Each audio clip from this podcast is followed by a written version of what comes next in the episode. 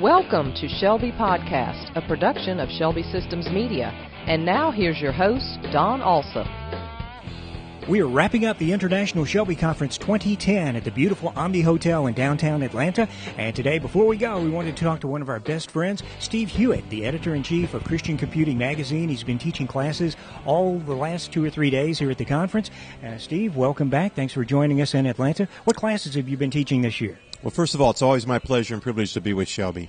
Uh, three different classes. One is a brand new one I've never taught before, but I thought it would be interesting, and it was on implementing new technology in your church without making everybody upset. So, sort of how to uh, maybe move to an electronic newsletter or begin to use texting and do something different other than the way we used to always do it before, and implement that without really uh, getting everybody riled.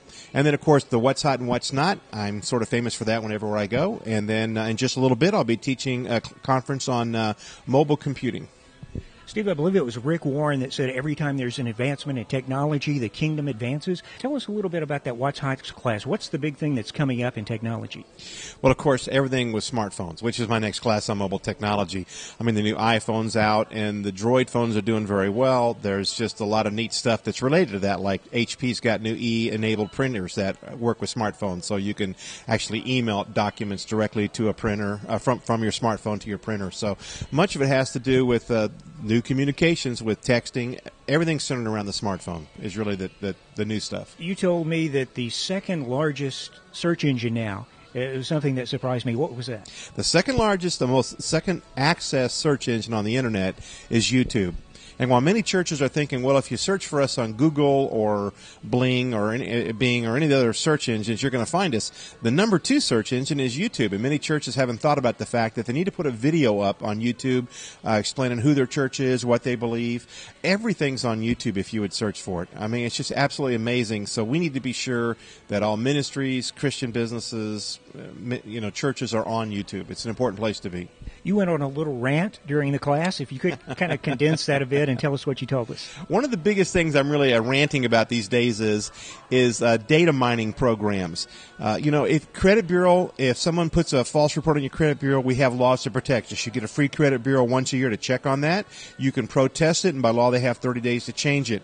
But data mining is now becoming more important to banks deciding if they're going to give you a loan or apartment managers if they're going to rent you an apartment. And that information, we have no control of. There's 40 to 60 different companies. A lot of the information they're gathering is inaccurate, and uh, you have to pay money to find out what it is. And even if you find there's a mistake, a major mistake, they say you're a felony in Texas, You've never even been to Texas, you have no legal rights to get it changed. It's impacting us a lot. So we need Congress to actually pass some new laws to protect us in this area. Our technology is hurting us in this area. Meanwhile, is there any way you can protect yourself at this time? You know, there's several sites out there that are actually beginning to start a company based upon this service. One's myreputation.com.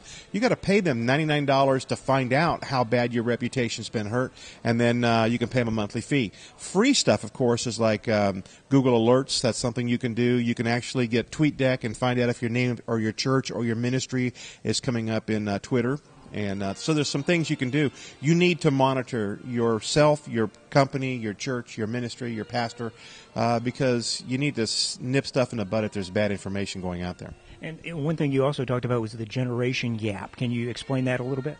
Yeah, according to Pew Research, we have the greatest generation gap in America since 1969, and that's sort of amazing. 1969, it was uh, communications because uh, young people, the hippies, and everybody adopted new terms for things, and older people didn't understand it. That's not the problem now. We're pretty hip on or cool or whatever on understanding new terms. The problem now is those of us that are 50 and over are not using the same communication tools that those that are 40 and under. Not children, but 40 and under. They're using texting, instant message. They're using social networking like Facebook. They're video texting right from their cell phone to a site that disseminates that to all their friends. And the church is still trying to, you know, communicate, and older people are still trying to communicate like send me an email. A lot of people under 40 don't even have email and don't use email unless they have to communicate to somebody over 50. Wow, I saw where Apple sold 8.8 million iPhones in the first quarter of the year, which is a record for a non-holiday quarter. Yep. And also, I read where one in two Americans will own a smartphone by Christmas of 2011. So the sales of smartphones are just going through the roof. Who do you think is going to win the smartphone wars, and why? It's still really hard to tell. There's obviously two big players: the uh, Apple iPhone and then the Android phones I honestly believe in the long run the Android's going to win unless iPhone changes their business plan. Basically, right now iPhone continues to have a very powerful, very cool phone, but they've locked it up to AT&T, where the Android, uh, the Google is backing that, is available uh, with AT&T, Sprint, T-Mobile, Verizon, and so people aren't having to go to one uh, wireless carrier; they have their choice. And the Android phone gives you all sorts of different types of phone, very powerful, very inexpensive, uh, and some of the phones are actually even more powerful than the iPhone. Has a better camera, better resolution, higher uh, speed. Uh, so there's I really think the Droid's going to win in the long run, but the iPhone is still very popular, very trendy, and it's certainly set the standard for us.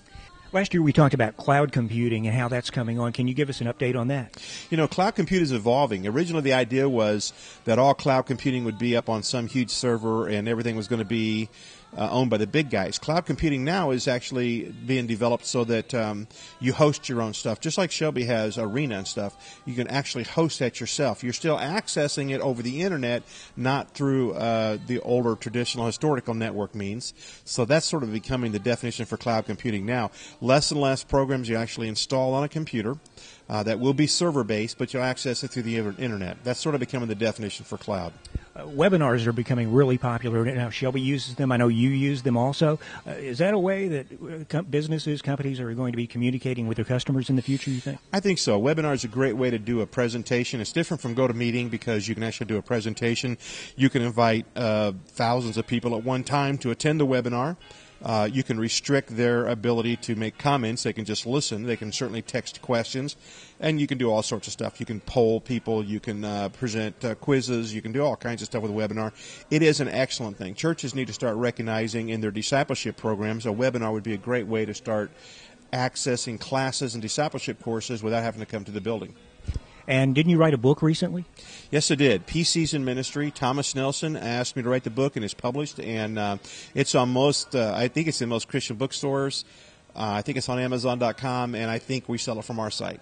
And it basically is an evangelistic book, trying to, not evangelistic like uh, salvation, but trying to really convince people that technology in the church and how to use it is important. And it just sort of helps provide a basic line of of a lot of the stuff I teach when I teach classes. How many years have you been coming to IC?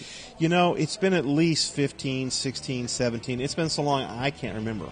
I, I remember we used to meet every year just in Memphis, and it, it's been a long time. And it's a privilege to be invited back year after year. Well, thank you for helping us wrap up the International Shelby Conference 2010 in Atlanta this year. This is our 20th anniversary, and we really look forward to seeing you in San Antonio next year. I look forward to it as well. Thank you, and God bless. You've been listening to Shelby Podcast with your host, Don Alsop. Shelby Podcast is a copyrighted production of Shelby Systems Media and can be heard online at shelbyinc.com slash podcast, or you can download the program, copy it to your iPod or MP3 player, and listen at your convenience. Shelby Podcast is also available on iTunes. Make sure you click the RSS link so that you get each new show automatically. Thanks for listening and tune in next time for another Shelby podcast.